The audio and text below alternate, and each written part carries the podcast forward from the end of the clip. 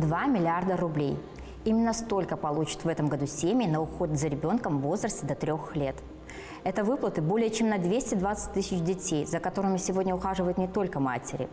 Отпуск по уходу за ребенком предоставляют отцу, бабушкам или дедушкам. В Беларуси такой отпуск оплачиваемый и составляет 156 недель. Длительный декрет не только нагрузка на бюджет, но также угрожает потерей квалификации и уровня заработка, особенно для женщин. Поэтому все чаще молодые мамы после рождения малыша хотят оставаться экономически активными и продолжают работать. Благо, сегодня для этого все больше и больше возможностей. Работать можно дистанционно, с неполной занятостью, и на это время детей можно оставить с родственниками или пригласить почасовую няню. Однако есть нюансы.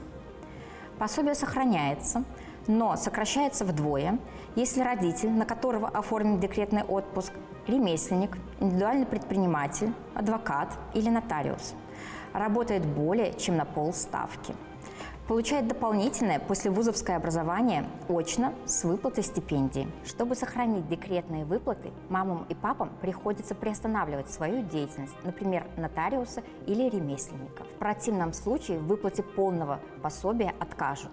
По итогам прошлого года мамы почти 8 тысяч детей полностью или частично отказались от пособий и продолжают работать. Однако до конца этого года в парламенте ждут законопроект об изменениях, связанных с вопросами увеличения дородового и послеродового пособия для молодых специалистов, студентов и обучающихся – а также возможностью работать полноценно без уменьшения размера пособия.